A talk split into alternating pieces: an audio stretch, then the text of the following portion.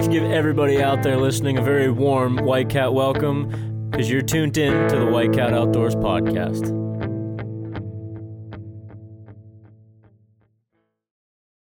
Hey everybody, episode forty-one, White Cat Outdoors podcast.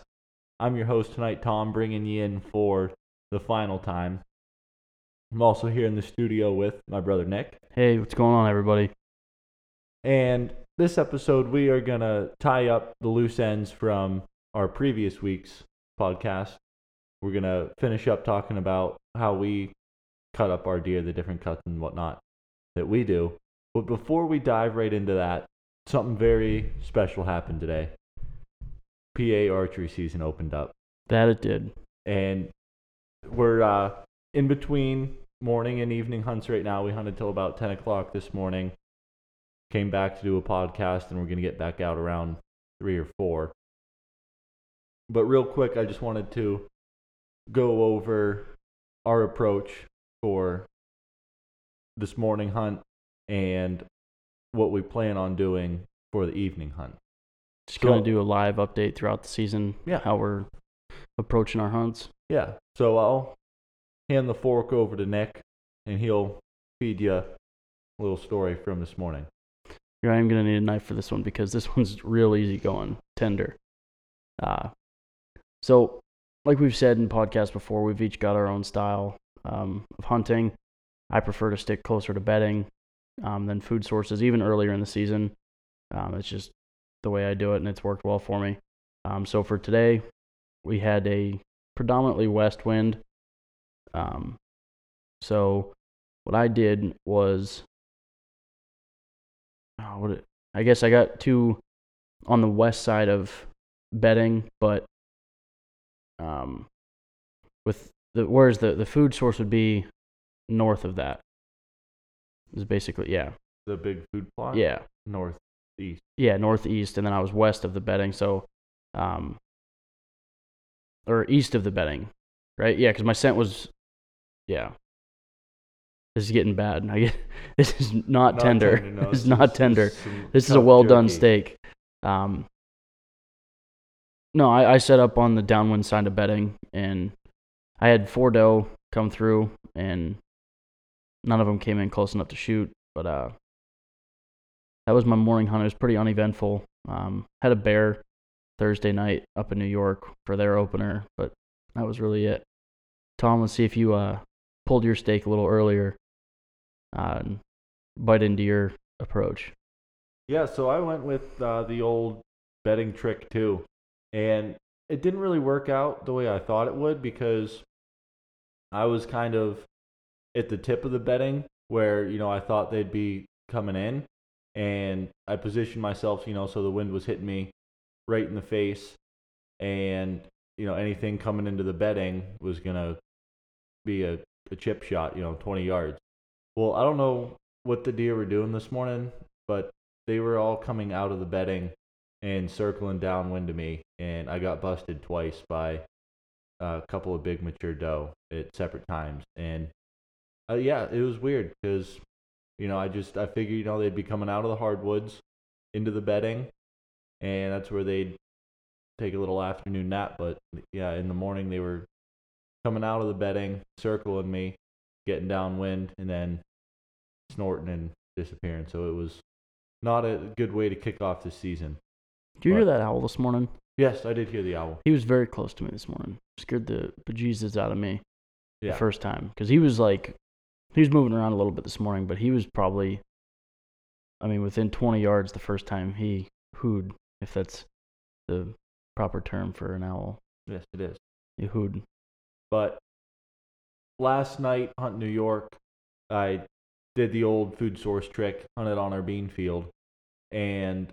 Great bean field. Great bean field, bumper crop, as they call it. But I just, it was one of those deals where... You just get surrounded by deer and you can't move because you always got someone looking in your direction, and as soon as you move, they're going to be all eyes on you. So I I tried drawing back a couple times and got a little bit of one doe's attention, but she didn't take off. She kind of just did that cool trick where they look at you and then they pretend to go down and feed and then lift their head back up real quick. But she didn't fool me. I knew that trick was coming, so I just hung tight. She tried it for a little while. But eventually I had like ten deer out in front of me. And right at dark, I couldn't see anything anymore.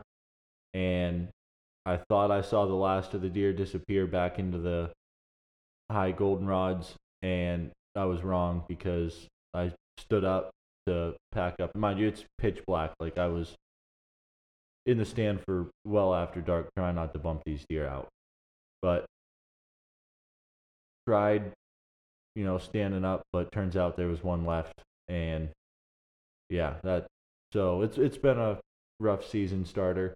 That deer snorted and stomped and took off, and yeah, but we're still we're still getting after it. I've hunting my little food plot tonight. We got a perfect wind in the forecast for it. And I pulled my car, or I had my dad pulled the car this morning because he walked right by it. And we've had bucks and doe coming out to it every night, right before dark. Actually, like the whole last hour, hour and a half before dark, they've been coming out and getting a bite to eat. So, high hopes for tonight. I'm going to shoot a doe, hopefully a buck. Nick wants me to shoot a buck because if I shoot a buck, he wins the lottery buck pool. So, yeah, so I told him I'd buy dinner, so maybe he better get out there and kill a big buck. It doesn't even have to be a big buck, just a buck.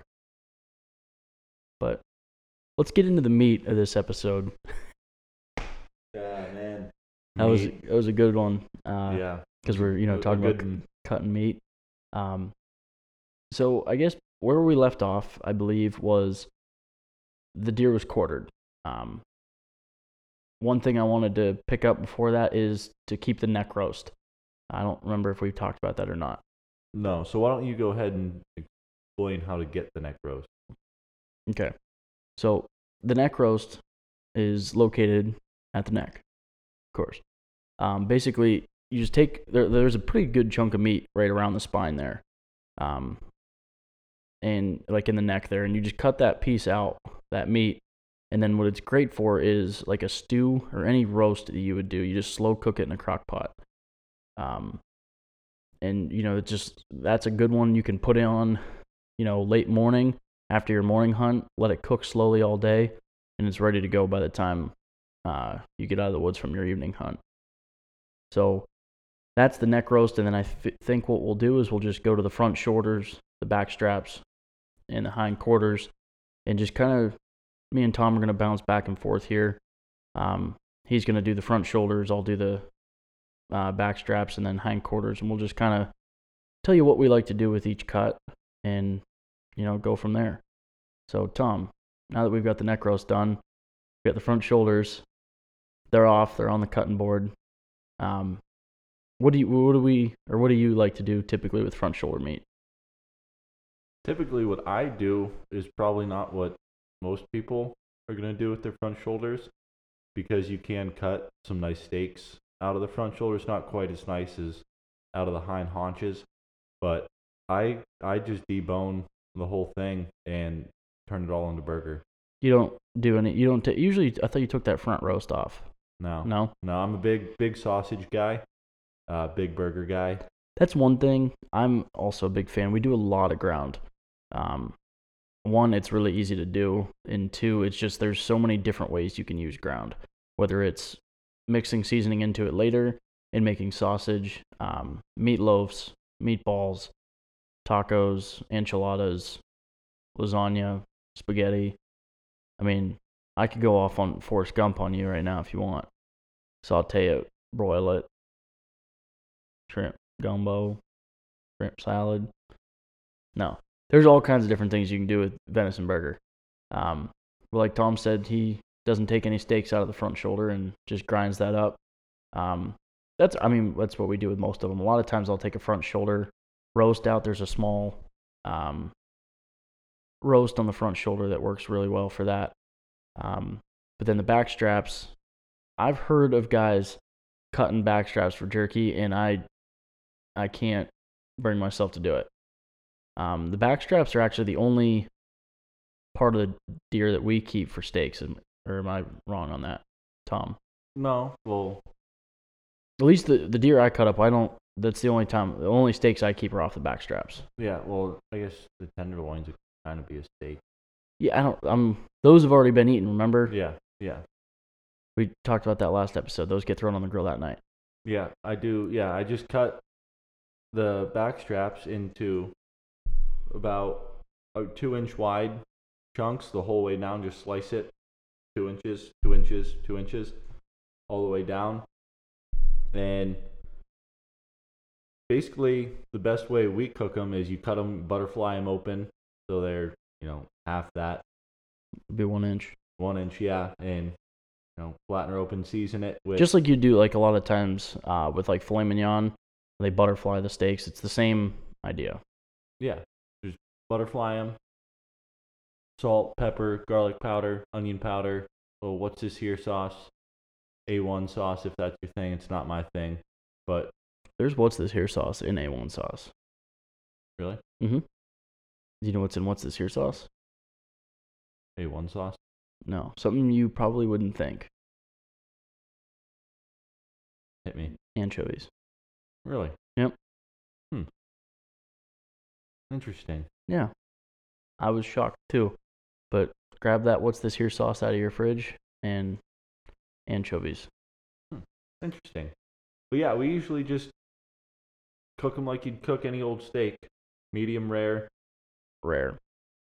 No more than medium rare. You're getting into medium and medium well, then you're you're overdoing it. Making dog treats. Yeah. But another little thing that we've done just recently is, I believe my dad we, talked about it. I, cutting the back straps into like one inch by one inch cubes. Mm-hmm. And then take a jalapeno pepper, cut it in half lengthwise, scrape out all the seeds, put a slice of cheese in there, your cubed back strap, wrap it in bacon, put a toothpick through it. Skewer. Toothpick through it. Put it on the grill. When the bacon's done, it's ready to eat. An- another recipe... So this, this is kind of how I felt like this episode was going to go anyways, is we're just going to talk about different things to do with uh, each cut. Um, I got to give credit to our buddy Let Fly Larson out there, Jared. Uh, he has one hell of a recipe for backstraps. Um, we prepared them last uh, hunting season for the buck bull party. And what you're going to do is you're going to take a large portion of the backstrap, probably... sixteen inches or so, and he butterflies it open, kind of like cuts it open like it's a sub roll. And then what you do is you spread a little cream cheese. You put some chives in there if you want, but mainly cream cheese. And then you wrap the entire back strap in bacon, and you pop that bub- baby in the smoker. Whew, I'm getting hungry just thinking about it. So that's another really good way to enjoy uh, the back strap as well. Tom, do you have any other fan favorites with the backstrap? Yeah, same thing. Like a sixteen inch, you know, big enough to put on a cookie sheet.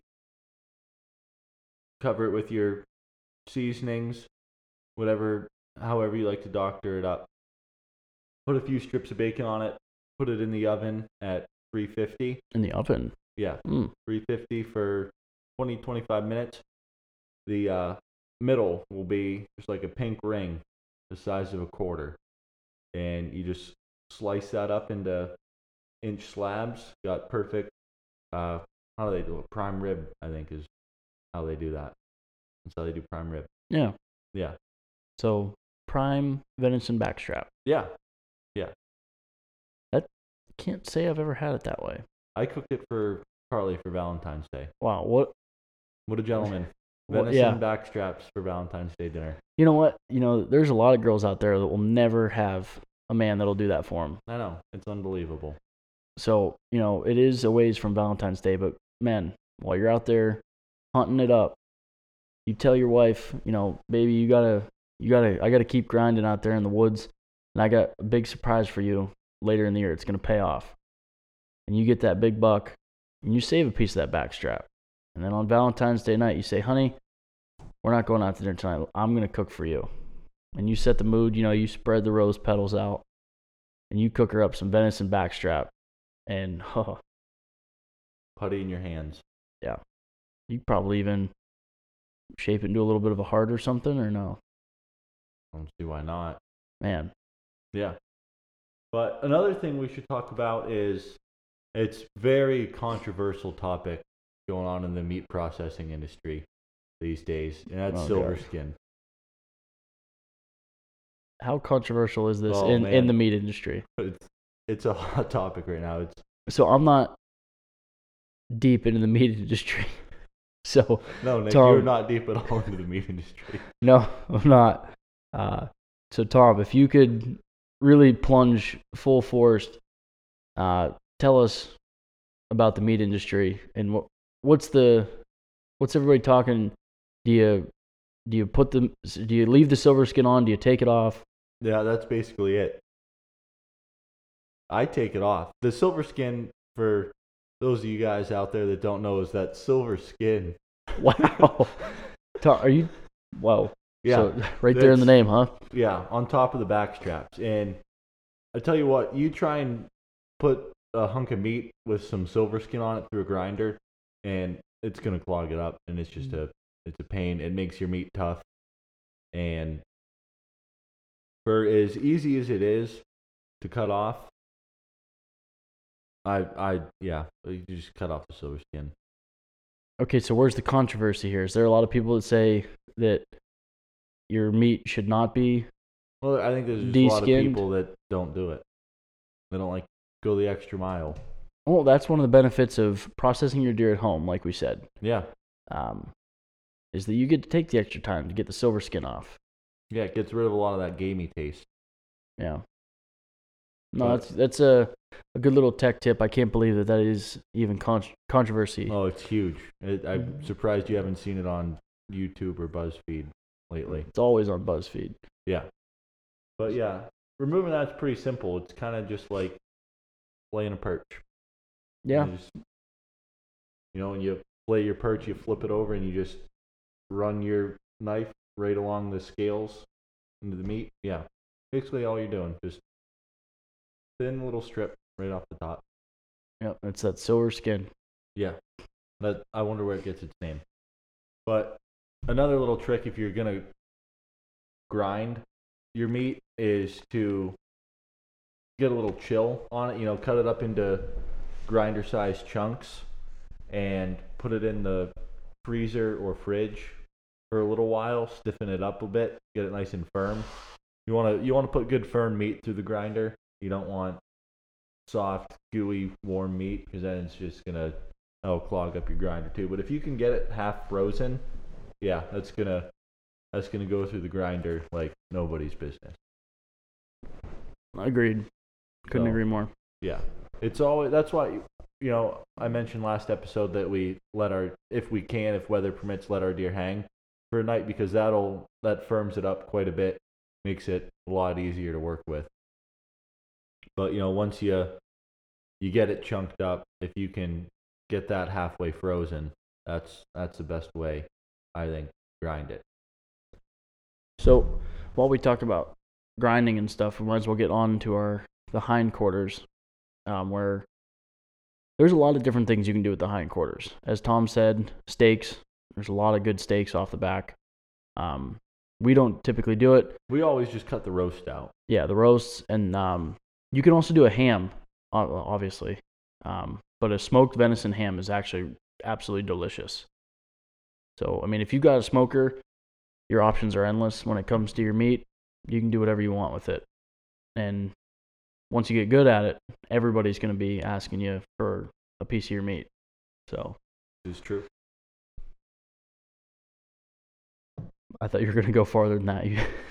No, I was just agreeing with you. Okay. I thought you were going to go into cutting the roast out. Well, yeah, so the, to cut the roast up, so if you look at uh, the hindquarter, there's basically going to be like three um, separate muscles coming off of. Um, it's hard to picture it in my head, but basically there's three muscles that are around the bone, and with your knife, or actually your fingers, really, you can separate those three sections off of them, and you just take your knife and slowly cut them apart. Um, and there's actually like the silver skin around it. Um, so they pull apart real easily, and then you just take your knife right across the bone. Um, and those three parts all come off pretty easy. And then, like Tom said, you can turn them into roasts or um, steaks. A guy, when I was in college, we had a guy that would use like a bone saw, and he'd, he'd freeze the quarters, rock solid, and then slice them into steaks. So it was like almost, it looked like a, there was a little bone in the center and everything, and they were actually pretty good. So um, just to help you guys visualize this, if you're looking, sitting down, looking at your own knee, pretending it's a deer quarter. So those roasts, they're going to come from like the bottom of your thigh. Yeah, there's one and then two and then on the top. Two on kind of each side that wrap and kind of meet at the top. Yeah, that's a good analogy. Right. Uh, yeah, that would be an analogy. I thought analogy was this is to this as this is to that or something. Yeah, this oh, yeah. leg is to a deer leg. Yeah. Well, yeah. This is an English class. No, it's not. But yeah.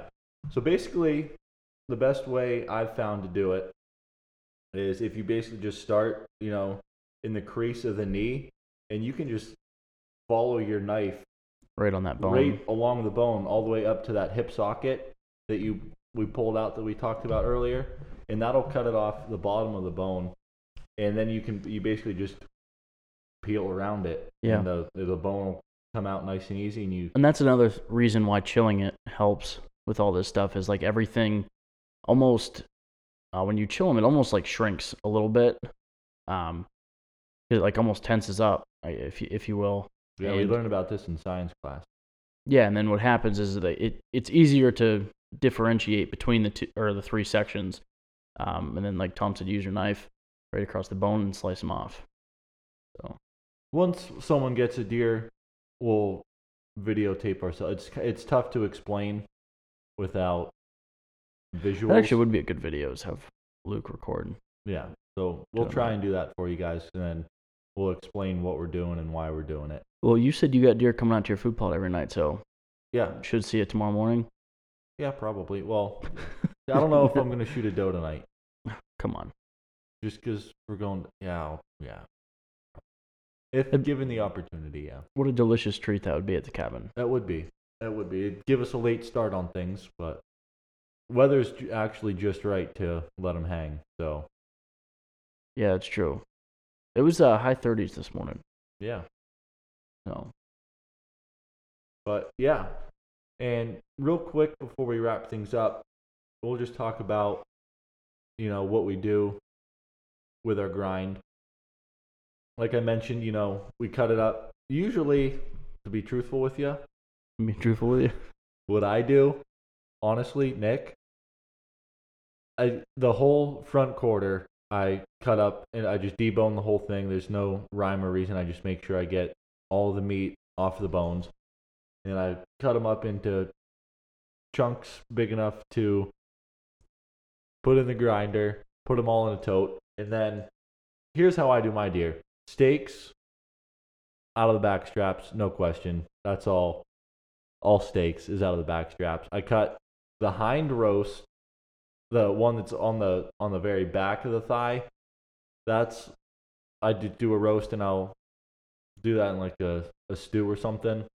That's a that's a great cut there. It's about a pound and a half, two pounds. Yeah, like a miniature football kind of shape and thing, like a Nerf football. Yeah, but yeah, basically you just take that roast, throw it in a crock pot, dump a can of Jenny beer on it, cut up some mushrooms, onions, carrots, potatoes, throw that in there, put some chicken bouillon in there, maybe a little gravy powder, thicken up your broth a little bit, and let it slow roast on low or medium for about twelve hours.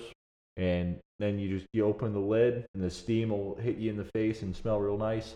And you can taste, basically just take a fork, scratch that roast, and it'll just... It's got to cook for a long time to do yeah, that, but yeah. Yeah. Like twelve hours on. Did you say that? Yeah. Oh, jeez. You were making stupid faces. that, that did happen. Yeah. And it's like uh, basically just fall apart like a pulled pork. But pulled yeah. venison. Yeah. Anyway, So that the bottom of the back of the thigh is what I make roast. And then the two side pieces that wrap around to the top, chunk those up into burger. You're just going to sit here and talk about your side piece? Yeah. Oh, yeah. Chunk those up into burger, into grind pieces, put that in the tote, put it in the freezer for an hour or so, let it firm up. And then, and then I got to ask myself, Tom, what am I doing with this grind? Because I'm going to put it in the grinder, and there's so many different things you can do with it. If usually what I'll do is I will set some aside that's for chili and lasagna and meat sauce and stuff like that. And that I'll just run through straight venison, straight venison meat. And then you just bag it into pound bags or whatever you want to do, put it in the freezer, you're done. But if I want it for burger, I do a fifty-fifty, burger or sausage for that matter, I do a fifty-fifty mix of deer venison and pork butt. And the pork butt just helps add a little fat content to it, makes it stick together real nice. Because if you try and make just a straight venison burger, you're going to put it on the grill and it's going to crumble apart and it's going to be a pain. That's why I mix it fifty-fifty with pork butt. And you got ten pounds of deer meat, ten pounds of pork butt, twenty pounds of burger. Works really well. Well, your math is spot on, Tom. Thank yeah, you. I know. I know. But yeah, so you just mix the chunks together, throw them through the grinder, hand mix a little bit, throw it through the grinder again. And then you take whatever you want for just for making hamburgers, you know, pack that meat away, put it in the freezer, you're done. Break out the Weston pat- patty maker is what you do. Yeah, that's how we do it. And I wasn't going to get in, into detail about with that, but since you brought it up, what is it, the Weston patty maker? Yeah. Yeah, it's, look it up. It's They're great. Yeah. Not a sponsor or anything, but they, it's insane. Basically what it does is it's an attachment to your grinder, and as fast as you can dump the meat into your grinder, it uh, presses them into a patty shape, and it's basically, you do, it's made for doing two patties, and basically it pumps the one uh, channel, basically, that's like a patty shape with meat, and then when that one's finished, you just slide it over, that patty drops off while it's filling the other one, and then when that one's filled, you drop it, or I mean you slide it back, drops that patty out, fills the other one. You can start ripping through patties. I mean, without exaggeration, you're probably cranking out a patty every eight seconds, if that. Yeah, just yeah, as yeah, fast as you yeah. can move it back and forth. Like, you've got patties are being made eight seconds at a time. It's probably five. It's yeah, it's quick. It's awesome. It's a great little tool. And um, we, we put eight to a gallon bag. So you take, you know, four and four, stack them on top of each other, and it fits in a gallon bag perfect. Yeah. And yeah. So then you do that, and then whatever you have left, you want to make that into sausage. What we do is we mix our seasoning, and we either do bulk sausage where, you know, you mix your seasoning in, run it through the grinder again to mix it really well, and then you just pack it up into pound bags if you want to do bulk sausage. Or if you like the tubed meat, then we always use lamb intestines, lamb intestines or hog intestines, natural casings. They work really well. You just, you know, you got to get another attachment for your grinder. It's like a long metal tube, basically, and screw that baby onto the front of your grinder, slide your hog casing or lamb intestine casing, whichever you prefer, onto the metal tube, kind of twist the end, knot it up a little bit. And you got to do this slow. It, you can't just, you know, be throwing meat in as fast as you can because you're gonna. Yeah, blow it's not like the patty maker. Yeah, you're just gonna blow right through your casing. You kind of gotta figure out the right pace to pack it full, but to not burst out the side. And yeah, you just keep filling your tube with meat until you're out of tube. Pretty simple. Yeah. Not to visualize without video, but like I said, we'll Let's think back to health class. Yeah, packing your meat with pack. Yeah, health class. Anyway, we'll get a video for you guys that'll go along with this podcast. But that's uh, pretty much wraps up how we do it. We're not we don't really typically get super fancy with the little smokies and no. stuff like that. Nope. But it's deer season, and me and Tom got to get back out in the woods. Um, spoiler alert, Frank is home. Um, so next week... He'll uh, be signing us on. Yeah, this Frank was, will be back offici- Frank will be back officially. Um, he's going to tell us all about Alaska. He's got some uh, great stories, close encounters with a large brown bear. Um, and I'll just leave you with that. So until then, get outside.